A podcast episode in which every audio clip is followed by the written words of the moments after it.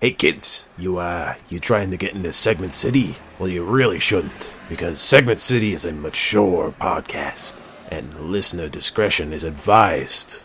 I'm just trying to look at I know I'm in an alleyway. I know I know how I look, but I got some fireworks for you kids. I got snakes and I got sparklers. That's all I got. Oh, don't give me that.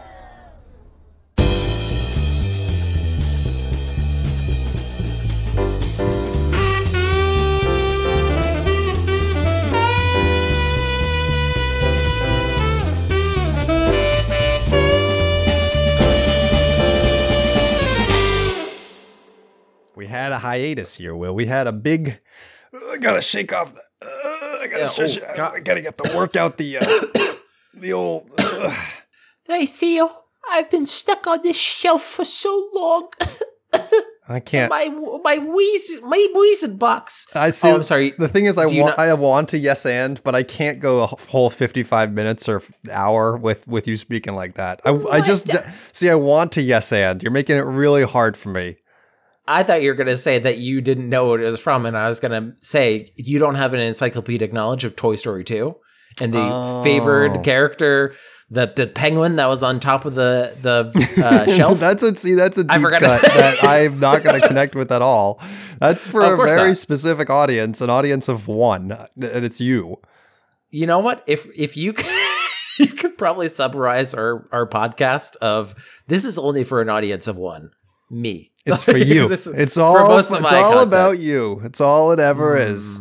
Mm. But you Mm. know what? Sometimes the content is about you, listener. And that's what we do here on Segment City. We take, but we also give just a little bit to keep you on the line, Mhm. like a good scam artist that we are. Are we scamming it? What? If anybody's getting scammed, it's us. We're we're the ones who have to do this. Every I don't. Why do we? Listen, we've had a hiatus, and I've done a lot of thinking. And I'm here to announce that we are the ones who are getting scammed. Well, oh, we're Oh, scamming so- ourselves. You want to do this on the air? Yeah, yeah, yeah, yeah, yeah, have this It's this good reckoning. content. Yeah, this reckoning is good content. That's why you know I was saving it. That's why. Okay, so so we're so you're saying that we're wasting an hour of our lives every week. Uh, I, By- I don't know what this. blood contract I signed, but I don't remember it at all. Maybe that was part of the contract hmm. that I wouldn't remember signing it. And I'm going to be clear, only 1 hour. Barely any research. Barely any research, Eddie. research. Yeah. Um, You're lucky if I read I- the articles that we read. you know, That- that sometimes I the first time I'm I'm reading on like, that got me to chuckle. That's good enough. I'll read the whole thing. That's that's, Yeah. that's basically the rigmarole. I have had some segments, listeners, we're going to part the curtain a little bit, that I've just read the title and went, I think this is a journey we all need to take. Let's take it together. myself. Let's take it So- together. so I'm not going to read it. I'm not going to read it yet. That's right. But you know what? Uh, literacy is only it's 50-50 in Segment City. Uh-huh. And I'm Will Kane, and I'm the king of Nigerian scams. And I'm Theo Sapakos, and I'm illiterate. I'm here to say it. Listen, if Oh, one of us 50 can't read, it's gonna be me. All right. it's one. It's one out of two people. It's one out of two people, Sample I- size of two people. That's right. If you're pulling scams, you can obviously read. So I, I guess I'm the one who can't read. Well, this is a podcast in which Theo and I. uh, We get segments each week. We dumpster dive our way through the internet. We get all those good comedy morsels, and we get them from Wikipedia, from Amazon, from all the best sites, and then we serve them up to you in a nice package. And a nice little, as it, as it were, a bento box for just for you. Mm, That's what I'm a rolling nice, with. hmm a nice bento box of spookies because Mhm. we are in the spooky season, Mhm. Theo. Uh, Theo, is there? This is a Will asks. Yep. Is there a horror movie like trope or thing that especially gets your goat? That especially makes you go, "Oh, spooky." I don't like that. And a, a horror trope that especially gets my goat.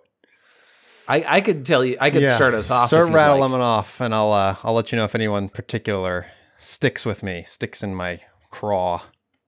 Scenarios that are like uh you can't break out of it or it's like there's no Hmm. good solution Hmm. i always i always like something that's either like like saw is like well at least i'm not in the room and it's like a dude you know like At least I'm not over in the corner eating my popcorn, being like, "Ah, this is a doozy for you, buddy." You know, at least I'm not like there. okay but like there's like I I, I forget what the name it's like Night of the Living Dead or one it's one that came out in the 80s and it's uh part of the plot is they cremate a corpse it goes up into the clouds and then rains down like zombie things and the zombies can't be killed like unkillable zombies and then like the entire town becomes zombies and then it's implied that it like takes over the rest of the earth Mm. um uh that stuff get i'm like th- then there's no good because like no- regular no- zombie right? There's no end. you could yeah. you could defeat the zombies eventually, but like with that, it's like you're you're just fucked. There's no good outcome for this. There's not even like an okay outcome. There's only bad.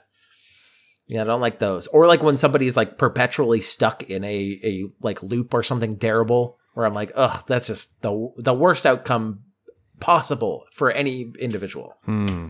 I think something that particularly gets me is it's not like a particular trope, I guess, but it's like obviously in horror movies there's some element of mystery a lot of the time. Like you're trying to figure out what's going on, the character is trying to figure out what's going on. And the moment in which you as the audience member have figured it out, but the the person on screen hasn't quite yet. And it's like there's only sometimes they pull it off that that, that difference is only a couple of seconds. That Hmm. moment is just feels so tense to me, like that it really like gets me on edge. This can be done in, in like, like- not even not even horror movies. This happened to me in Across the Spider Verse. Like at- Really? at the very end, when you realize what is happening before the main character does. I don't want to spoil it for You're like- people. this is like I don't know. But Can we can we just can we just uh, say skip forward 30 seconds so that I can say the thing I'm talking about? Is that allowed? Yeah, it's, this is a, your spoiler warning. You've been spo- across the Spider Verse, and the moment in which you realize he's in the wrong universe and is talking to his mom, and he says, "I'm Spider Man," and she's like, "Who's Spider Man?" and you're like, "Oh shit, he's in the wrong universe." And then Yeah. he realizes it. That couple of seconds was like so charged for me that I think like that Mm. kind of thing. So, and we're back. in in horror terms, it would be like, man, uh, Miss Miss Marshall, you you seem to have a lot of uh, knives in your house. And you're just they're like walking through her house, and she's like, yeah, I do. sure and you're just like, get out of the house, to dude. stab you with. and you're like, Miss Marshall, man, that's did you spill some Kool Aid? Whoa. yeah, that really gets me. That moment. That's what really gets me in horror movies. That particularly. Wow, man, you sure do have a big skull collection, my guy. That's pretty crazy. I I- uh, I will give. Uh, I'm going to end this segment out with uh, a few, since we are in the horror season, a few recommendations for movies. I watched Doctor Sleep, which is a uh, late sequel to The Shining, All right. which was, uh, and it was one. I'm going to say should have been a miniseries. Probably Okay. would have been more successful because the movie's like two hours and forty minutes. It's pretty long. Um, but didn't feel uh, poorly paced, which is very surprising. Like it, it had that kind of like a little bit leisurely, and there are parts that I was like, you can cut of this, but there's uh, they really make the villains real bad in that one. Hmm, Like they they, don't hold back. uh, uh, not really spoilers because they are like the bad guys in it are like vampires that suck the energy of people who have like magical powers They're energy vampires. energy vampires and they uh go after kids and you're like oh this is gonna be a lot of they do like a cutaway of like oh they're gonna be all creepy to this little girl and then like you're not gonna see it at one part they do show full child murder which is very bold You're allowed to do that? I didn't know you were allowed to do that. Uh, yeah, it was. It, I was like, this is bold, but it was also if you like The Shining, you will probably like Doctor Sleep. Um, and then less of a, I'm gonna say a more like full throated uh recommendation is for if you uh another kind of sequel is Exorcist three. Oh, Um, did that come out recently? no, it came out in like the 80s or 90s, but Oh, okay. um, the first Exorcist is good. Exorcist two is apparently terrible, and then Exorcist three is like a really good. It's kind of like a per- police procedural, but it's also a sequel to The Exorcist because it has the police detective and the like. Um, there's two priests in the original Exorcist, and like the ending is like the the police detective who had a relationship with one of the priests, like going to his friend and kind of forming a relationship with him. Um, and then that continued relationship is in three. Um, and then it's about the the Gemini killer who is maybe demon possessed and it has like a lot of great scenes and a lot of tension, but they never show any of the uh like actual kills. which is very interesting. Hmm. But that is a, a great recommendation. Um, I, I feel like you could probably watch it even if you haven't seen The Exorcist, just with the knowledge of like these two characters are from the first one. Their relationship like kind of comes into it, and it kind of like has stuff with The Exorcist one, but you could probably like follow along. Well, I'm But happy for you to have recommendations that I will not follow, take yeah, you you up on. That is not. something that I get into, but you know, to each their own. I'm going to take you up on your next segment. My next segment, my next segment is a duo of articles from the takeout. As ever, the first one, keeping with the season, is the five best food costumes at Spirit Halloween this year. Spirit Halloween coming to a location near you. Let's actually do a quick. Let's do a quick maps. Let's let's figure out uh, where the nearest Spirit Halloween is because they pop Now- up. You know that they're like a spirit. They're, they're a uh, seasonal seasonal Yeah, business for- that moves in, does their thing, and then gets out. Spirit Halloweens have become memes of like if a business is going out, like if people think a business is going to go out of business, they'll do a meme where it's like some company and now now a Spirit Halloween. So on Google, the top three results for Spirit Halloween on Google Maps all say temporarily closed, which means closed forever. And I think they should just purge them from their database because it's it's Yeah, not like they reopen. That's not what happens. no, it's it, for people who do, have no idea. It's like a they've like a weird parasite. They just kind of inhabit the hosts of uh, like Yeah, they'll move into like that have they'll move into like a, a previously a, a location that was previously a Toys R Us or something that's shut down Yeah. now defunct. And uh, Spirit Halloween, like a ghost, once a year rises and takes over this location and then disappears into the night. Now I'm going to ask a question of do are these uh these costume recommendations uh specified to certain people? Like if they're like if you're a fat man or a pregnant woman, you would be great as an avocado that's been cut in half. No, that would require too much too much insight by the folks at Spirit Halloween to tailor Mm. their costumes. They just sort of vomit all over the floor and say, "Here's something you could you could use." You know, that's just sort of but- their that's their marketing strategy. They say, "We're your one Ah. and only option, and you'll take it." That's I, the only times I've been to a spirit Halloween is when I'm it's the week before Halloween and I'm panicking. Like there's yes, that's exactly how it goes. Like it's it's like the thing where you go into a party city and it's the least festive place ever. You're like, it's so like sterile Parties- and weird in here.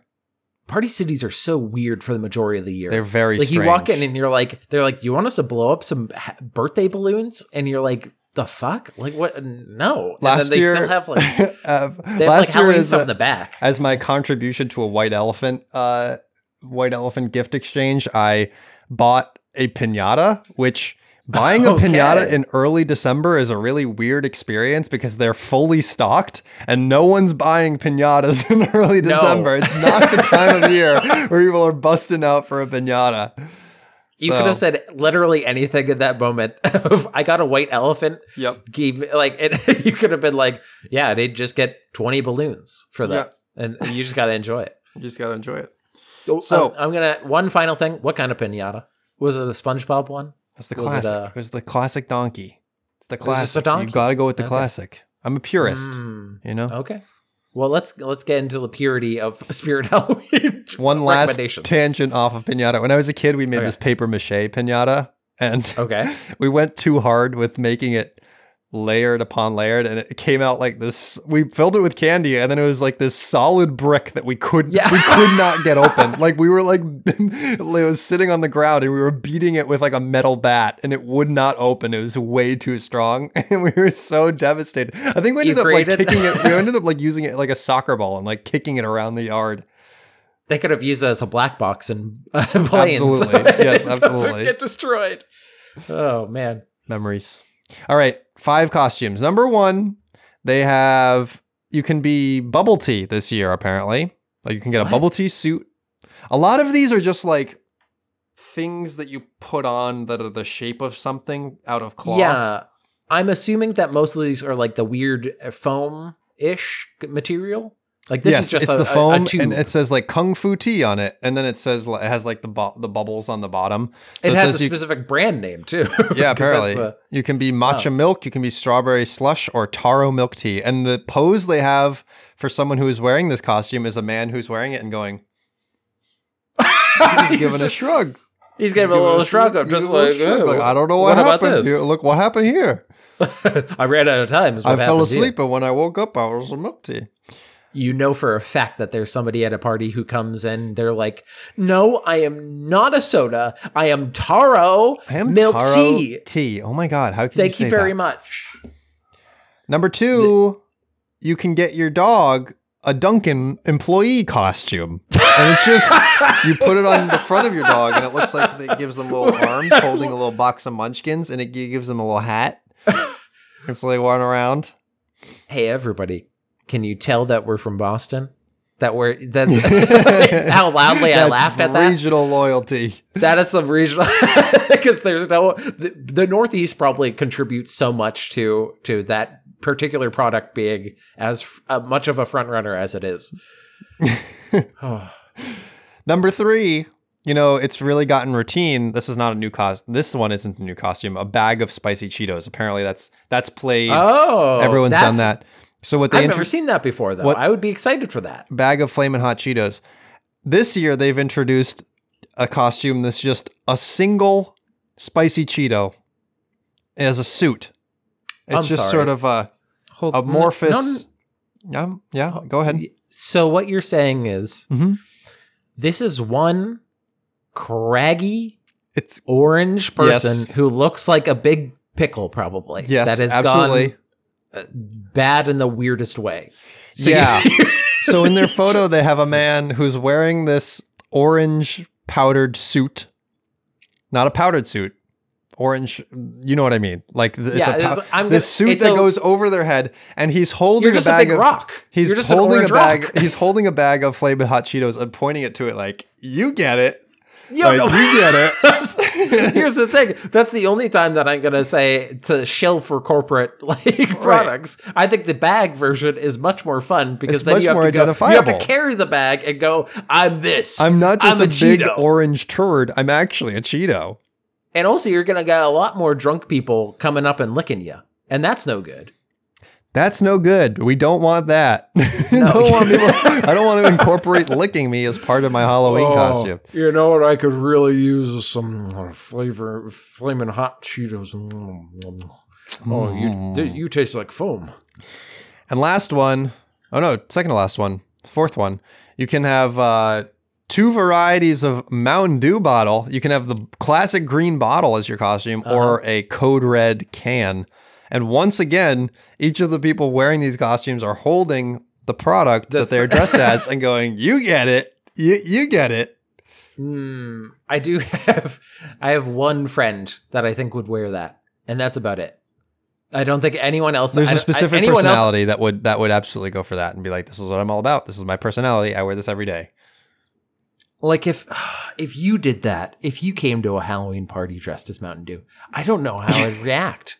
I'm gonna be honest. I'm like because I would be like, is he in on the bit, or is this like he is he been Yeah. a Dew head the entire time? I like the idea that, you know, Halloween started off as, you know, people were they dressed up as demons so that because they believed that on that day demons were coming back to earth and they needed to blend in so that they wouldn't be, you know, eviscerated. Mm. And that's sort of the origins of it.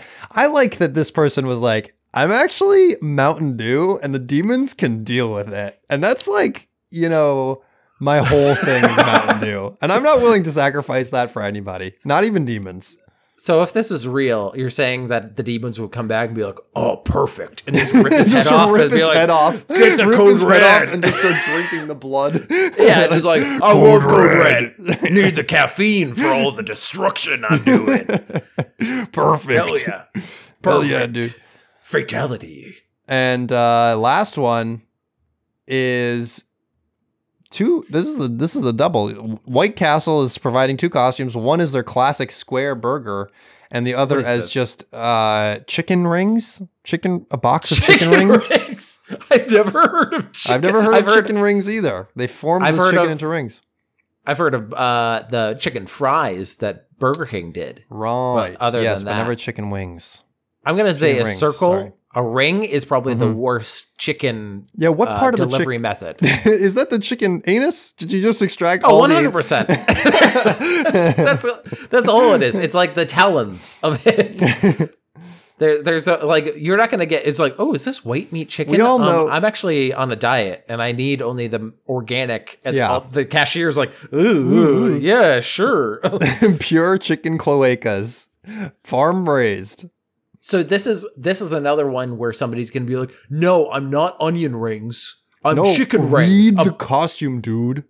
a product nobody's ever fucking heard of. Come Also, on. the brand loyalty to White Castle. I have not met somebody who's that loyal to White Castle. I guess I'm not in the right part of the country for that. No, that's a West Coast thing. All right. I, I I think I had White Castle and it's a good burger, but it's not like all these are just brand just capitalism. Here's brands. Going back to to your original point of the early ones, have you ever seen like costumes from the the like even the 30s where it's just like paper mache like masks, even for like the witches, which are and they're like terrifying. Mm-hmm. Yeah, because they're all it's like, deformed. Like, whoa. "Huh." and now we've just all shilled out for Mountain Dew, Cheetos, and White Castle. Look at us. That's a lifestyle. All right, second article. Scientists discover a cure. What do you think the end of the sentence is, Will? I'm gonna. I hope it's for cancer, but this is the takeout. This is the So I'm takeout. So, say be more realistic. a cure for uh, having chicken anuses and talons not taste weird. Better than that, a cure for garlic breath. you, you know what? I'm listening. You're listening. I got you here. I got you. I've, I have been known to have that garlic breath. All right, article starts. There's no doubt that garlic is delicious, but there's also no question that its smell sure does stick around after you eat it. In some pretty Yeah. amazing science news, a group of researcher, researchers from the Ohio State University have found one particular ingredient prevents the deliciously stinky scent of garlic from escaping into the air, and that its properties might even be able to fight back against dreaded garlic breath once and for all. Best of all, it's something you can easily pick up from the grocery store. I'm taking bets now for what you think this grocery item might be that you could buy. Is uh, so it's not like a, a pill or anything. It's no, like a specific. this is like this is like another food you can eat after garlic that neutralizes that that stinky breath that you know you have. I'm. This is purely based off of the work it does for hot sauce, but milk is Ooh, milk. you're on the right track here. The magical ingredient that seemed to neutralize garlic odor is, drumroll please, whole milk plain yogurt. Ah, Yes. inter- okay. So it is just a, a hair away from milk. That's right. of. Just just old milk, old whole Old- milk, old milk. Old dad milk. Uh, Science Daily reports that senior study author Sheryl Barringer, professor of food science and technology at The Ohio State University, notes multiple attributes of yogurt that make it an effective captor of garlic smells. The researchers found that yogurt's discrete components of water, fat, and protein help neutralize some of the garlic's odor, but the combination of fat and protein found in yogurt is particularly effective.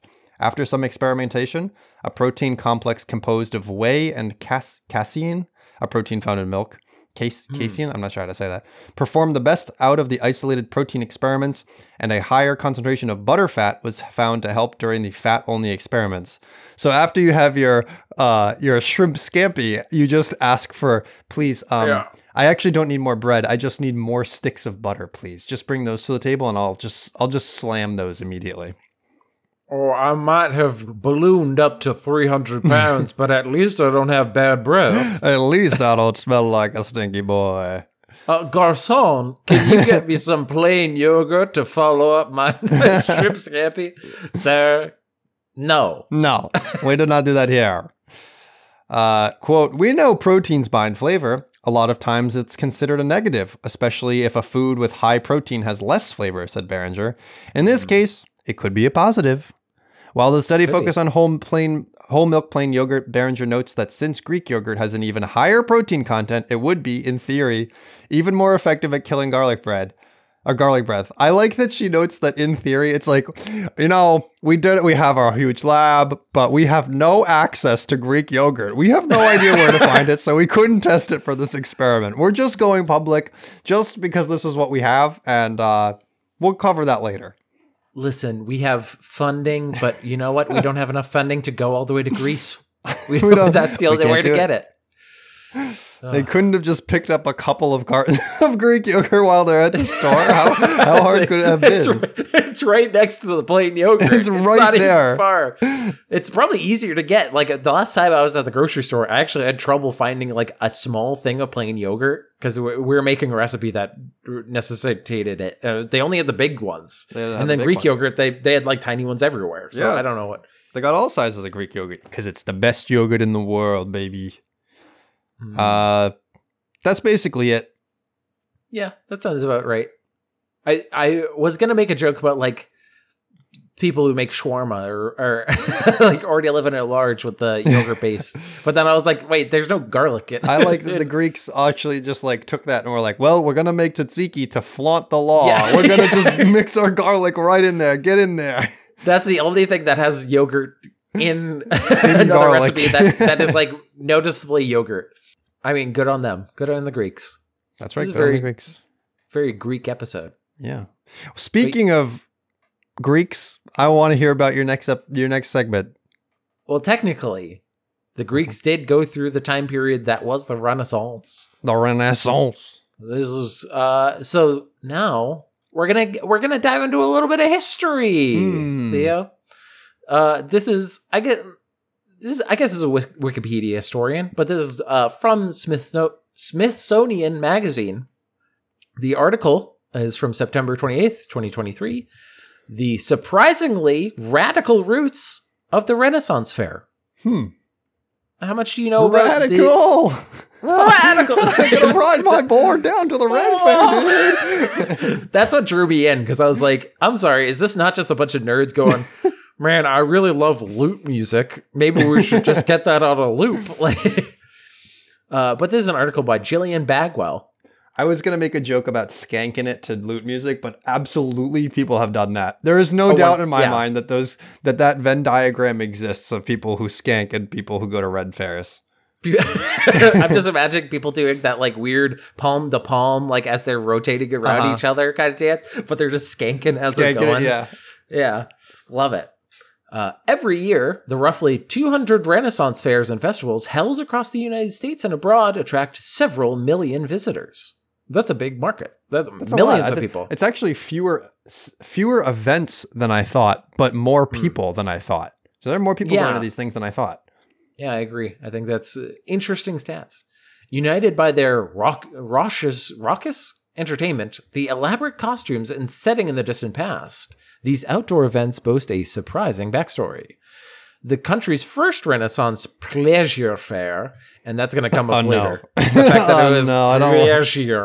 Pleasure. Uh, not, not to imply that it, I'm going to just say all right, there's no sex at these early fairs that they state in this article, but they did emphasize the fact that You know what I want to mix together? I want to mix together the hot sun, a lot of like leather and potentially animals, and then and then some sexual acts. That does sound I- like a, a a stinky delight for the whole family.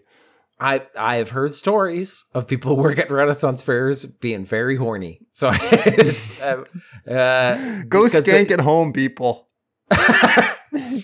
Stage in Los Angeles in May 1963 was inextricably linked to the Red Scare, a Cold War era mass hysteria prompted by the specter of communism. Was a brainchild of Phyllis Patterson, a history, English, speech, and drama teacher who'd balked at having to sign a political loyalty oath to the work in public in California public schools. I love yeah, that. the It's McCarthy like, era is fucking crazy. sign this anti-commie letter, or else. And he's like, you know what? I'm gonna go pretend to be a knight. Screw Yeah. you and your agreement. it, it was more of just like she was like, "No, I'm not going to sign a loyalty oath to, Not, to who." not The- only am I not going to sign this loyalty oath, but check out what I'm going to do next. yeah, we're gonna we're gonna have some fun times now. I mean, if you're already like not, if you're already gonna go on a blacklist, which spoilers. Though Phyllis later told the press she'd left teaching in 1960 to become a stay-at-home mother, uh, her son Kevin Patterson says that that was only quote part of the story. In truth, he adds, quote, she felt strongly about the harms and unconstitutionality of the HUAC, the House Un American Activities Committee, and McCarthyism overall, and quote, and therefore was uncomfortable taking a loyalty oath. which to be honest, I I would also be I get it. She's that's that's yeah, good, that's good logic it's right there. Fucking weird to to sign a loyalty oath to a country that um, like a place that I have to pay taxes, but I don't. Anytime I try to like take any of anything back from that f- for let's just say unemployment insurance, the, there's so many hoops that they they're like, oh, is. you want our money? This is our money now. Mhm. But anyway, uh, many of the volunteers involved in the first fair were residents of Laurel Canyon, a haven for left leaning creatives in the Hollywood Hills. Which I gotta say, the left leaning creatives in the Hollywood Hills is, is probably just like, all right, kids, would you like to learn about kale today? Like that. and not only it's people? freshly sourced from our local dumpsters. Yeah, good compost. Some had been blacklisted or grayli- graylisted as communists, leaving them unable to find work in the film industry. The fair pres- presented an opportunity for these individuals to use their skills and participate in a project that celebrated free thinking. They also have uh, pictures of the people in like the early Renaissance, uh, like '60s version of Renaissance stuff. 60s and I just sent you, and it's fantastic. That's a whole vibe. After leaving her teaching position, Phyllis started working at the Wonderland Youth Center in Laurel Canyon, where she ran a theater program for children. She held classes in her backyard, pursuing a quote vision of how she could open youngsters' eyes with her own dramatic and artistic potential by using the great themes of the past. Which I gotta say, the great themes of the past is is whole is carrying a lot of weight here. Yeah, that's I. As somebody who likes history, there's not a lot of great themes of the Great themes. We got a lot of great themes for you here. Uh, though her work at the youth center, Phyllis met actors Robert and Doris Carnes, who served as its board of directors. The cou- couple has also suffered the consequences of Joseph McCarthy era suspicion and repression. In 1959, the HUAC uh, called Doris to testify about a quote, an alleged communist infiltration of the youth center. So they're even getting down to the level of youth centers at this point. Mm. If you think Dungeons and Dragons is communist activity, you're gonna love this. You're gonna freak your bean at this. Now you said that anyone could be in this youth basketball team. That sounds like Anyone? communist. anyone, you say. Uh, writes historian Rachel Lee uh, Rubin in Well Met Renaissance Fairs and the American Counterculture. Two years later, the committee issued a report identifying Doris and 19 others as communist or communist sympathizers. Like, that's literally, they're just like, yeah, you're a communist. Uh, the accusation sparked debate among locals. Some wanted to pull their children from drama classes, while others rejected the blackballing and proposed an amendment barring suspected communists from the center. So I love that even like the they're like, hey, hey, we should think about this. And just kind of bar them anyway. Like, like even they're like, yeah, just like a total ban of communists. I like that they're pulling their their kids from from drama class of all the things. So Mm-hmm. you say anyone can be a part of this drama troupe, even Mm-hmm. Gaspy Timmy. He's a communist. He needs air for everyone. I don't think so. I don't think so. We're capitalists here. You have to pay for your air, like at Spaceballs. you get a can of the air. Uh, Phyllis's theater curriculum included commedia dell'ar- dell'arte, a popular type of improvised comedy performed by traveling troops in Italy between the 16th and 18th centuries. And I gotta say, if you thought that like modern uh, improv people were just like terrible to be around. Imagine 16th century Italian improv artists. Oh, the riffs I must have been doing. That must have Can I get a suggestion from a, from the cl- crowd of a uh, a place? Hey, pizza parlor. I don't know what that is. That hasn't been invented yet. All right, can we do something I know? Uh, pasta. Oh, I know that. I love All that. right. All right, so I love this fettuccine. and- Yes, yes, and uh, I love bolognese. Uh, y- yes, and All right, give me a time period. The Roman Empire. It's always the Roman It's Empire with these people.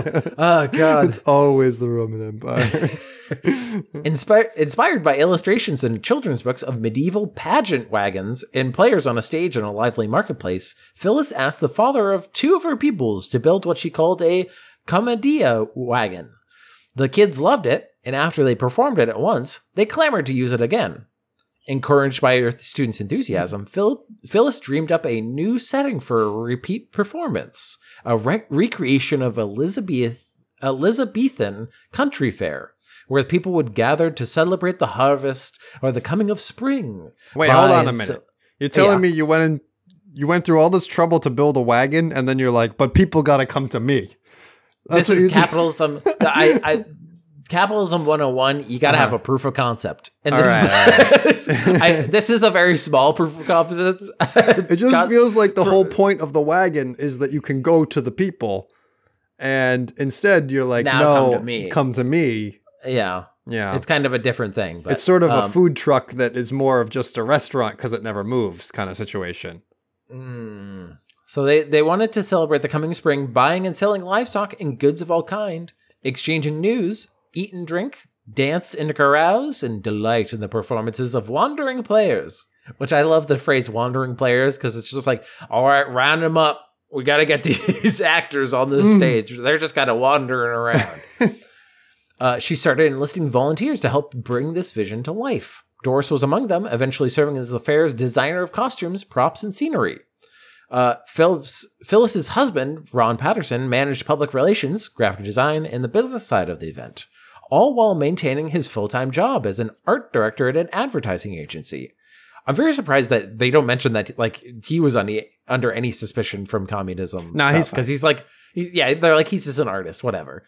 He's working for an ad agency. He works He's for the most he- he capitalist. adver- yeah, he advertises cigarettes by day, so he's fine. He also created the fair's hand-lettered poster and other artwork, establishing the universe, the unique visual uh, style that became a essential and much copied component of the celebration. So anyone who's ever been to literally any Renaissance fair, you have uh, Ron Patterson to thank for all the the fun fonts that they have. the ye olds. Hmm. To raise money for the fair, Phyllis suggested making a fundraiser for KPFK, a listener-supported radio station open, owned by the Pacifica Foundation. At the time, And now for our next hour, welcome back to Loot Ballad Hour. We're gonna say that. No, that can't be real. Quote, KPFK was a historic exception to one dimensional programming, wrote KPFK producer David Ossman in an unpub- unpublished memoir, which is my I feel like- favorite thing. That's the that's the next level down from and like it's like NPR feels like fucking rock music compared to that. Like that's Yeah. that's so dry. I love that this like this man is just this is just an unpublished memoir is somebody's journal. That is a diary. That is yeah, not. they found, dug up his diary, and he, this was not meant for anybody's eyes but his own. And he's like, I fucking rule, dude. We were just like so smart and so good at it. Uh, quote, we had books, documentaries, drama, history, poetry, politics, all back to back with music programs spanning Bach cantatas, flamenco dances, and Renaissance recorder music. KPFK was a station worth supporting in 1963 if you're a liberal minded person with eclectic tastes. That description aptly summarized the target audience for the fair. KPFK agreed to join the event and started publicizing it, on air. Uh, Olive, Oliver Haskell, a social organizer who had been accruing of membership in the Communist Party, offered to host the fair on his five acre ranch in North Hollywood, where he ran an ideological progressive day camp for children.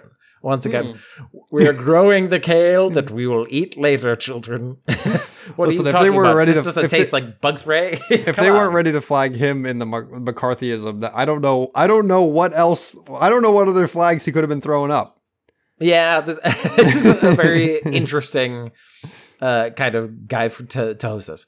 Uh, Navy veteran Preston Hibbard, who most recently worked in, for aerospace manufacturer Rohr, uh, building carnivals for its employees in San Diego, had just moved his family to Los Angeles. He'd sworn never to work for the military industrial complex again, and he leaped at the chance to design and build the Patterson's vision. Hmm. Quote, Phyllis went on the air, says Preston's son uh, Reggie Hibbard in an interview, and, and quote, asked everybody to come out and help my dad and bring whatever they had. The whole fair was built from scrap lumber and bent nails. One day, Preston took uh, Reggie, Redgy, it's R E D G G Y, Redgy, uh, to a warehouse filled with desks and other equipment owned by the local public school system. By a stroke of good luck, the schools were replacing their curtains, so they gave all the discarded crushed velvet fabric to the fair. Oh wow, So that that is like a big win. that's a big come, come up. Yeah, absolutely. Quote, there was no burlap in the first fair at all. According to Ossman's memoir, the fair stage and booths were built out of scrap at uh, a cost of about five, $150, which I think is in The whole 1963. uh, I guess were built out of the scrap at a cost of a so I, even $150 like 1963 money is pretty cheap. Yeah. The entire illusion, based on as much as possible on the real thing, had gone up with a couple weeks of volunteer labor. Uh, besides the physical re- recreation of the Elizabethan setting, Kevin says his parents wanted to emulate the social environment of the 16th century fair. To do this, they recruited actors skilled in improvisational theater, including Rachel uh, Rosenthal, a Laurel County uh, Canyon resident who had already on her way to becoming an internationally known performance artist. Phyllis then coached the performance in improvisation, English accents, as Elizabethan vernacular, and street cries. Could you imagine just wrangling a bunch of like hippies in the 60s be like, no, you, you gotta say thou. You, You gotta, gotta- thou. Like, come on, guys. Now, Johnny, I know you really want to be Western, but you just you can't be saying "I challenge you to a duel" all the time. It's just it's, just, it's gonna break the immersion. So they they got other people, including like a shoe repairman that made sandals. Like they just were finding anyone that they could. Um, the morning of Saturday, May eleventh, nineteen sixty three, the first day of the fair, dawned sunny and clear.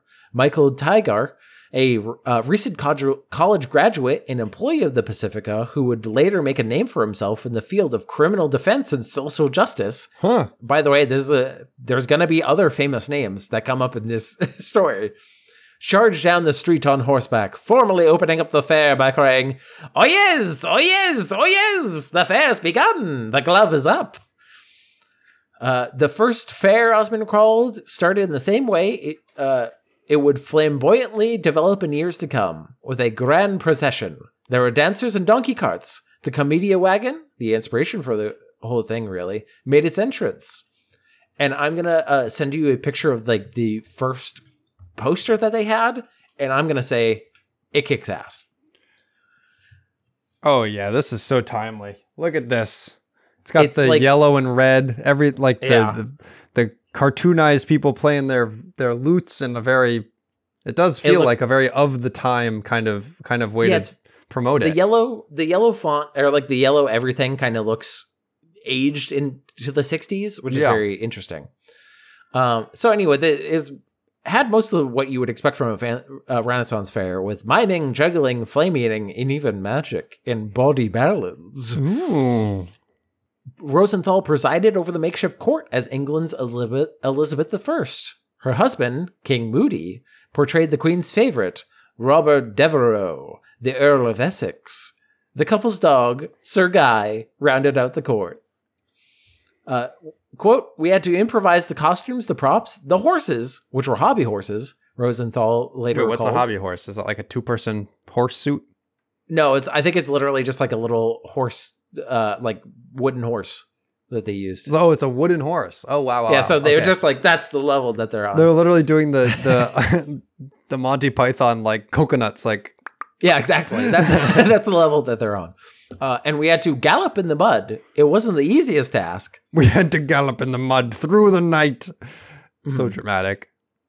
Uh, so they wanted to make most of the people who came to the first fair had kind of like bed quote uh, bedspreads or curtains or homemade tabards, loose fitting sleeve- sleeveless shirts or short sleeves coats, paired with tights and a, fe- a hat with a feather in it. So like that's the the level that they were on. They were improvising everything. They were doing like Oh. the sheet as a yoga, as a toga type of thing, you Mm, know, for yeah. a little while there. E- Exactly. Uh, at the Red Lion Inn, visitors would dine on chicken spiced meat. I'm saying this because it was like an old Um, English type spiced meat with Okay. a Y instead of an I. Salades and sweeties. The Boar's Head Inn, meanwhile, featured ice creams and cider. ice creamers. ice yeah, it's, it's, creamers. it's ice cream with an ES at the end. Ice creamers. Uh, Venetian bread, meat, and pork pies were also on the menu. They also had uh, leather goods, handmade pottery, jewelry, tapestry, most of the things that you would expect. Uh, Osmond broadcast live from the fairgrounds, interviewing participants, patrons, and visiting celebrities. Actor Carl Reiner did, quote, Monk on the Street interviews. In Monk on the street. Yeah. That's very good. I think that's my favorite Very good. Uh, in total, the event raised around six thousand dollars for KPFK. Um, in his memoir, ossman noted that Ron's poster featured the word "pleasure" in letters twice the size of Renaissance. He added, "quote In fact, all of us connected with the early events called them pleasure fairs, not Renaissance ones. The imagery of revelry could not be not denied." Uh, the Pattersons hadn't planned a reprise event, but as fairgoers made their way home on Sunday, May 12th, a commentator asked Phyllis what her plans were for the next year. Without missing a beat, she replied that they're going to host two weekends. And so they did. No, they did it. Wow. So I, I am going to kind of like uh, a lot of the, I'm going to like a little bit skip over some parts because they, they do uh, have another, uh, they keep getting bigger and bigger each year. Like the Hmm. third year, they say it's like five times bigger, like it's Mhm. exponentially growing. hmm Um, the second fair took place at a larger site and earned twice as much uh, as the first. So, and they kept on moving up. Like they they moved to uh, a Paramount Ranch uh, for the second one, um, and then they ended up like going north, uh, which ended up being a a bad thing for Hmm. them because they ended up uh, stepping on the feet of some fuddy duddies. Uh oh. So, but the the first few ones were fun because like they they contracted uh they had Redgy, who was the son, uh who was literally a kid at the time. They're like, oh great, he's in charge of making the kids play place. Like so he was ordering around contractors to be like, all right, they can vote for me. I love that. So it's like fun stuff like that. And Made by the kids for kids. Yeah. Uh, the third fair, uh, the third fair was probably 10 times more marvelous and authentic as the first two. The fair was exploding, and I believed everyone felt it was special. Then they were really onto something. That culturally, this was a thing. Uh, and it netted $25,000 for KPF. Wow. Okay. Yeah. Which is a lot in that time. Getting bigger. So in 1967, Ron and Phyllis found a larger site in Ventura County, a significantly less liberal leaning area north of Los Angeles. Quote, a group of conservatively oriented people abhorred by the idea of pleasure fair and united to bar it from their vicinity, wrote Paul V. D- Dallas, KPFK's then general manager, in a self published 1967 account of his time at the radio station, which, once again, if it's self published, then I think that's like a diary plus. Like that, mm-hmm. that's, you, you took your diary and you just put it out for everyone. Uh, quote, they conjured up visions of sin and debauchery and managed to convince the city's planning commission that the dangers inherent in pleasure demanded that the fair be banned. They're over there in their field enjoying themselves with pleasure.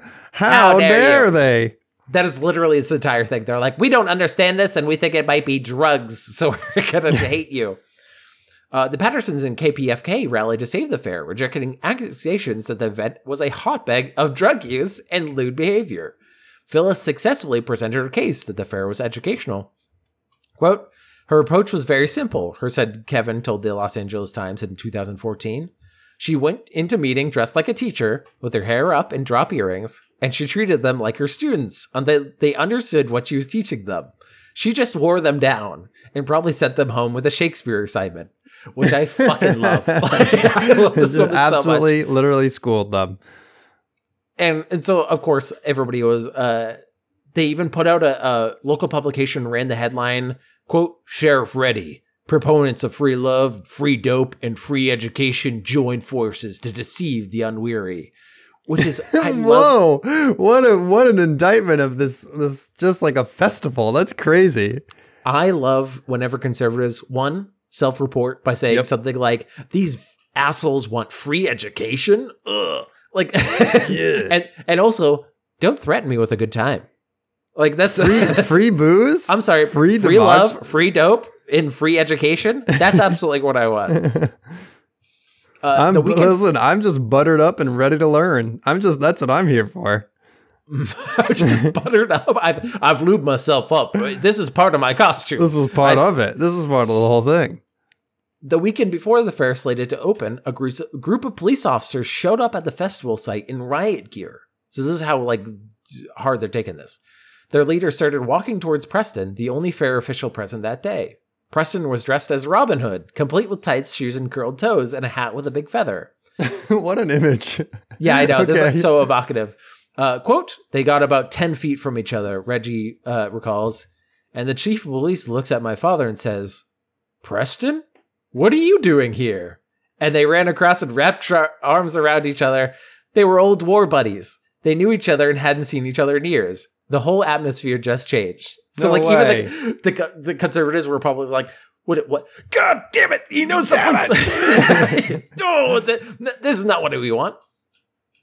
Uh, so I'm gonna kind of summarize some things because there's a big rift that is formed between the KPFK and the people who Phyllis and them who actually set it up because they're like, Mhm. who owns this really? Um, and it keeps spreading out into bigger and bigger things. Um, like, and it starts uh, going like further and further into other states. Um, but let's just get into some of the fun people who are a part of this. Uh, a the. The opening crowd of the 1988 thing included John Densmore and Robbie Robbie Krieger of the band The Doors. A young aspiring actor named Harrison Ford accompanied the pair, honing What? his skills as secret hand cameraman working on a road tour film about the band. Interestingly, Mark Hamill, Ford's future Star Wars co-star, got his start at the fair, where he performed in six skits a day. What? Yep, Okay.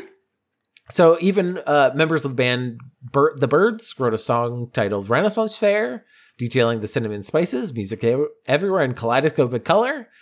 Uh, Peter Fonda, Dennis Hopper, and Nancy Sinatra informed TV host David Frost and his national audience that they'd come from the fair, a quote, master plan for the alternative lifestyle. So, like, th- this is actually becoming This like a popping off. genuine thing. Yeah Yeah.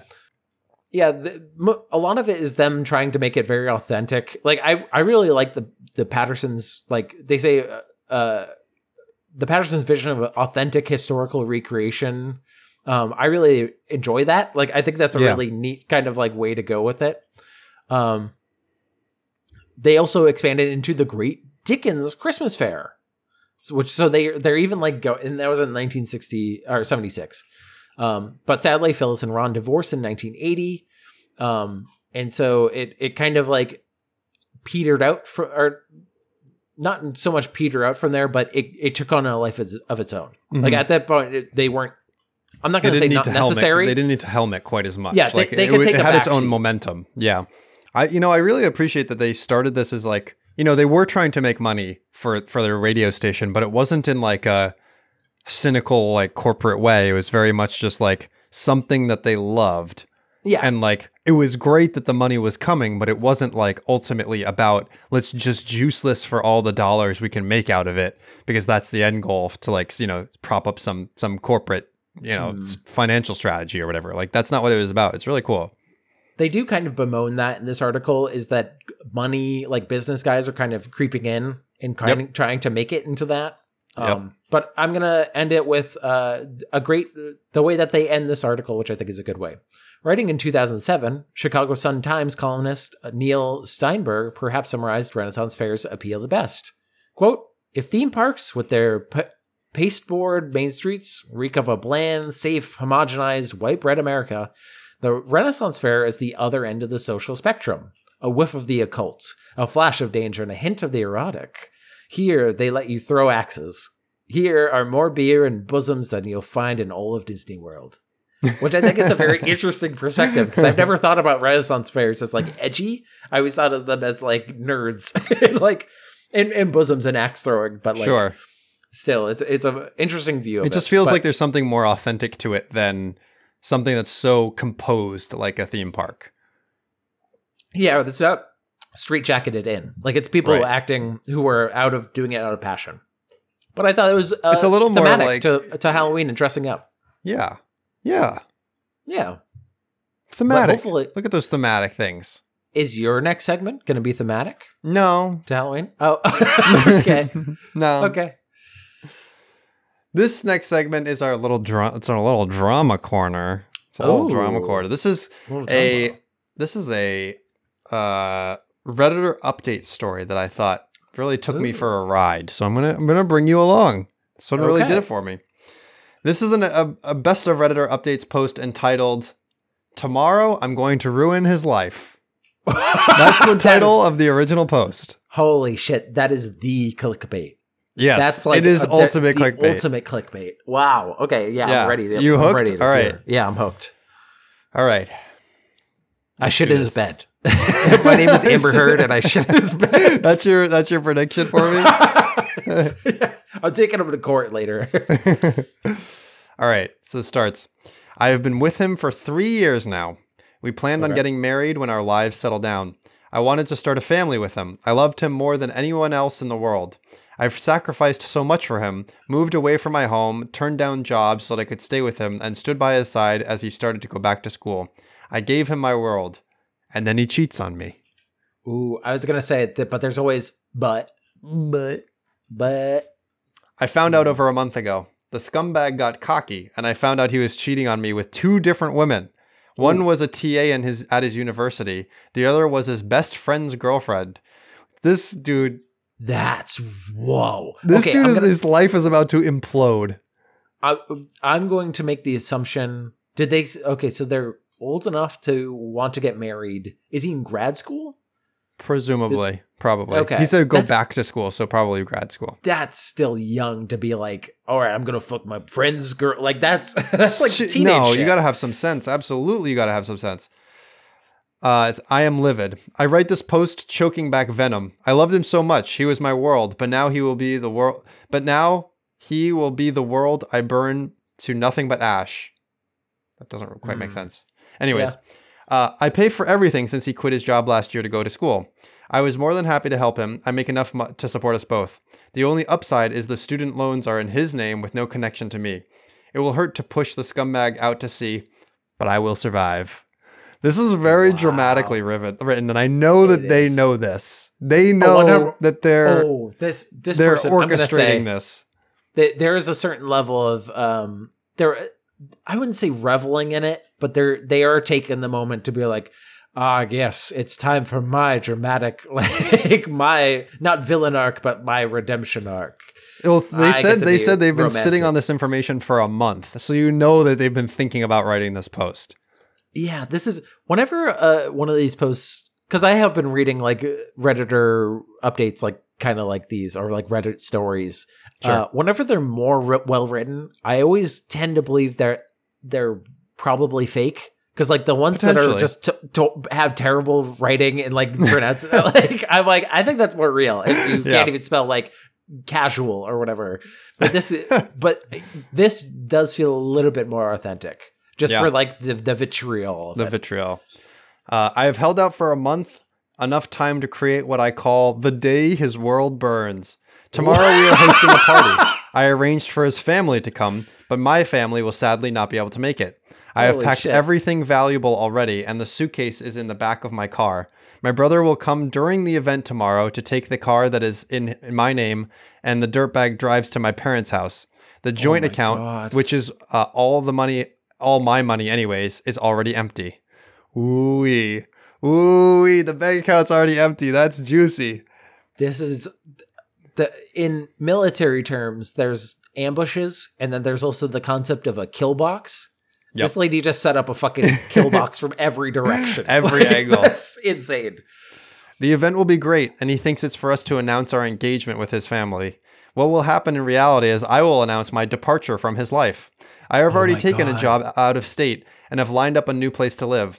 I will start by telling everyone what he is into. The screenshots of him asking his girlfriend, his friend's girlfriend, to piss on him, and the many Oh other God. fantasies uh, the degenerate mind came up with will be passed around.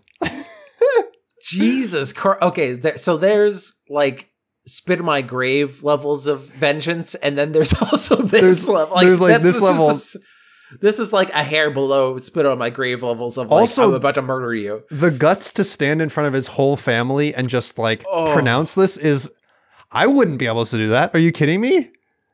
That's there's mm, this is I'm gonna be honest. I mean, I understand this from from their perspective. Like uh, good on them, kind of, but Yeah. also reveling in it.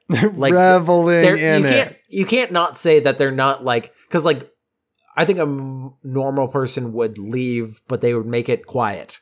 This Yes. person's like, "Boo, boo, boo. Yeah. hey everybody, I'm fucking leaving. Like, yeah. Going out with an absolute like bang. yeah, Uh, I will hand him the notice to vacate as I have already broken our lease. We will need to be out by the end of the month. I will then end off by informing him I have already reported he was sleeping with the TA for one of his classes the previous Holy semester to the university and that I am sad I won't be see the fallout from that. His friend friend also has a message for him that I will deliver, informing him that his friend group never wants to see him again as well. Jesus Christ. hey, I don't think this lady has ever heard of live and let live. No. But if she did, she would say, "Fuck that, though." like, this is she's like going out of her way to nuke. This she said this whole, she made it her whole life's mission. Oh Brutal. God. Like, And with that, fuck I will people like leave. I will not look back. I will set his life on fire and walk away. That is the original post. There is an Oh my update. God. I would like There to hear is the an I, update. I need the update. I'm gonna say I need it. It starts with this line. They say that hubris is the downfall of man. Are you fucking okay? You need to chill out there, Ernest This Hemingway. guy, like you need to. guy. Charles Dickens over here just being like a tale of two assholes. Because Uh, this this kind oh of is a tale of two assholes, if I'm being honest. it is. Everyone's shitty here. yeah, we'll, we'll get to the that. guy, the guy. We'll get to that at the end in judgment, but I want to hear the details. Yesterday, I planned to ruin his life in front of his entire family. I worked for a month to create the scenario that would cut him the deepest. shit. I had patiently waited for the chance to storm out of his world in a blaze of glory. And then I hit the front page of Reddit.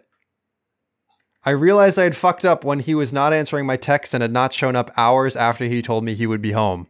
Ooh, oh, Dude is a Redditor. this is I always see people be like throwaway account because somebody knows my my true account, but then Yeah. they always feel like I am from Utah and Yeah, I they just say like exactly. I go to this university and like they always Right, add my so mother's name is Martha. And yeah, it's like, like super identi- It's like okay, you shouldn't even bother with the throwaway, Right. It's so identifiable.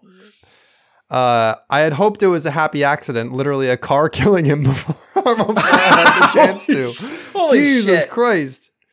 He he didn't like murder your family. He cheated on you, which is bad, but it's not like this level of like I hope you fucking died.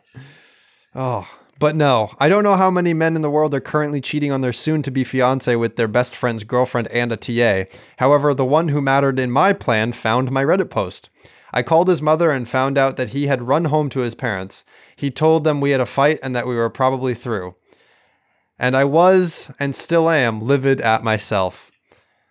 I Oh, yeah. understandable. If you spent all this time planning and then you you gloated this was like the ultimate gloat before you get to the finish line, raising your hands, and then it gets swiped away from you.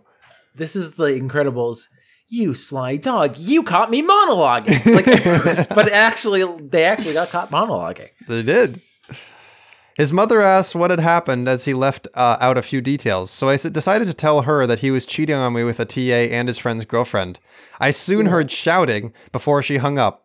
I texted my ex that he had until morning to return my fucking car before I reported it stolen and sent the screenshots of all his texts to his parents and siblings.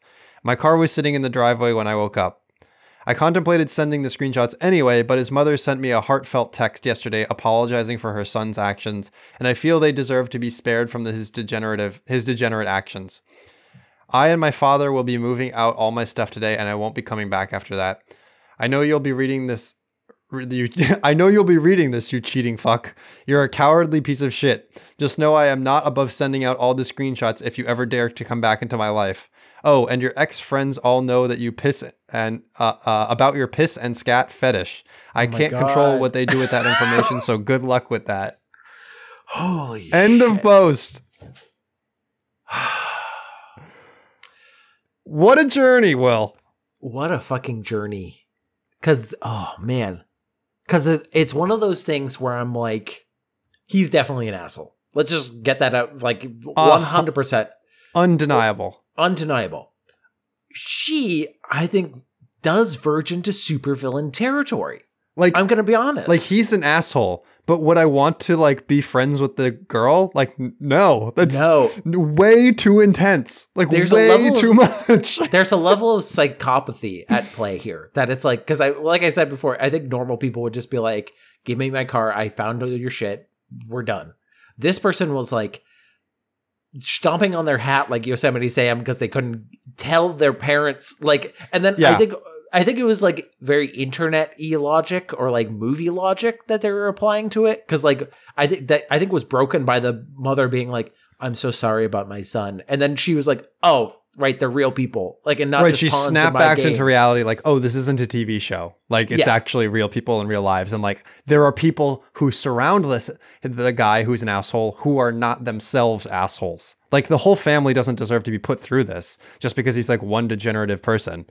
there's there's something to be said about like turning the other cheek, doing the the good Christian way of being a, a you know not taking revenge. Where I somebody think- was, they just said fuck that, I've got to show them their fetish like to their family, Yeesh. which is like like that is Beyond the pale. beyond the Yeah. pale going and to the point that I think I'm like you're kind of an asshole too. Like I'm not gonna I think how this ended up playing out was like as best as it could have. Like the mom yeah was on the phone and asked what had happened, and she truthfully told what had happened. And so the mom knows, but she doesn't need to be. The mom doesn't need to know about like the whole fetish cat thing. fetish. Yeah, I don't. doesn't need to don't know need that. to know about but like that. knowing that she was che- getting cheated on by both, like that th- her son was was cheating twofold, I think is like in two reasonable- relation- two reasonable that to- it's like bad to do like to to bang a TA and especially because I bet girlfriend oh especially th- because I bet the mother knew or had an inkling that like an engagement was coming. Like I'm sure the mother Yeah. cared, you know.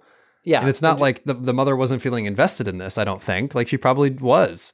they, so yeah they they didn't really say in the post if like the family was they didn't seem like they were mean or anything like that they seemed no. like, From the reaction of the mom, it sounds like she's she's Normal, a reasonable yeah. person from this. Yeah. I do yeah I, I I think there there is an understandable amount of wanting vengeance and a little bit of like vitriol. I think planning out a month like I think Uh, creating your own reality TV show moment is a little too much. it's I'm gonna say it's extra. This is a It's little really extra. Yeah. This is- so also, I- like I feel like if you do all that, you've unloaded all of your cannons. You leave.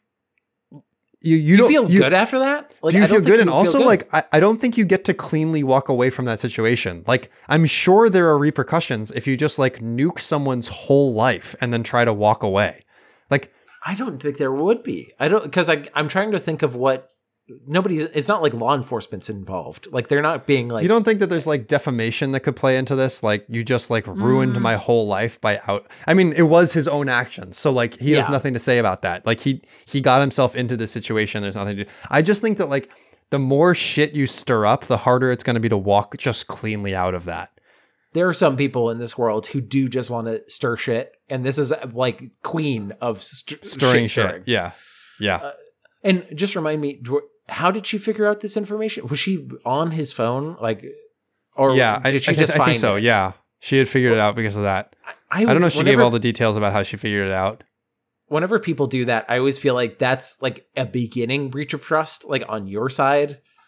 It's like I, I I heard understand someone- if you're like I see something and it's bad and I should break up with them. But I- it's I heard someone say using that, like. If you Yeah. feel the need to go check your partner's phone, the relationship is already over.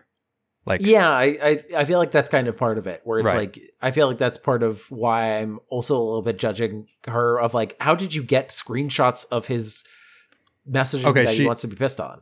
she doesn't she doesn't um specify though she does say she has all that information so presumably there's some digital access but she doesn't specify like that she went through a phone or anything i don't want to accuse this person of anything that they didn't do so No. like but it, it to be honest, I don't I don't think going through your partner's phone is going to be like the highest on your list of crimes. like on not, her not here no I think I think in, in the court of are you kind of an asshole? I think I'm gonna bang bang the gavel. Yeah, you're kind of a Yeah, dick you're kind for of a this dick. too. I understand, but you're also an asshole. yep But that's a great What a- way. To, drama corner yeah, th- what a great way to end our, our podcast with a little bit of tantalizing drama for us to to to really think on in our lives. Makes you think.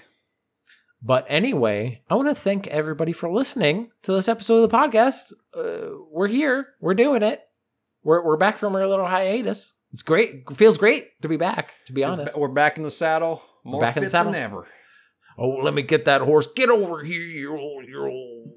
Back, back in the hobby horse saddle. Oh, this is oh, he's, he's bucking me. Oh, this is hard. All right, buddy. All right. But if you have any segments that you want to propose to us, send it to segmentcitypodcast at gmail.com. If you enjoyed the podcast, leave us a review, leave us a rating. We'd love to see it. And uh, hit up our Twitter, hit up our YouTube. And we'd like to give a very special thank you to somebody in particular. We'd like to thank Rachel Robison. She does our intro music, which is fabulous. And in addition, she has other music that you can find on streaming platforms everywhere. Mm-hmm. And some say that she commutes by hobby horse and parks it right out front. You can't miss it. Can't miss it. You'll see it. You'll know. Oh, You stay right here, hobby horse. You're all right. you're all. You're whoa, all right, girl. Whoa, whoa. Oh, it's trying to buck me off. Uh, that per- that woman seems to be riding a wooden horse all the way through the streets. uh, I think she might have a mental illness. But anyway, you know who definitely has built mental illness? I feel like at least one person who's posted on I was poisoned.com. Mm, probably just factually, just just statistically speaking. you know. yeah. I'm going to say that this post uh def- I think might be because they posted the receipt as the image. Mm, okay. Like, Gotta post bold- something. bold move, kind of. Um, but for people who don't know, this is a website where people uh, say where they've been food poisoned, and it's always fun. This is from uh, Dairy Queen, North Alamo Street, Refugio, Texas. I was traveling by bus. Uh, oh, and this is Dairy Queen, if I didn't say that. Uh, I was traveling by bus. I picked up a burger to go. By the time I arrived in Houston, I was in terrible abdominal pain with chills. I barely made it home before vomiting and diarrhea started. Fever of 102 happened this Saturday, October 7th, around 2:10 p.m. Just around. and then they posted that they got a junior burger combo, which was exactly seven dollars, um, and that they paid with a twenty. This sounds like every person I've ever sat next to on a bus. This tracks. Yeah, it's somebody sweaty, Just sweaty and like like needs to get off the bus. Yeah. Oh, I went. I was got a burger at the Dairy Queen, and you're like, "That's the first problem. That you, that's the first mistake." you- no, you say I know because you've been eating it loudly next to me for the past 15 minutes.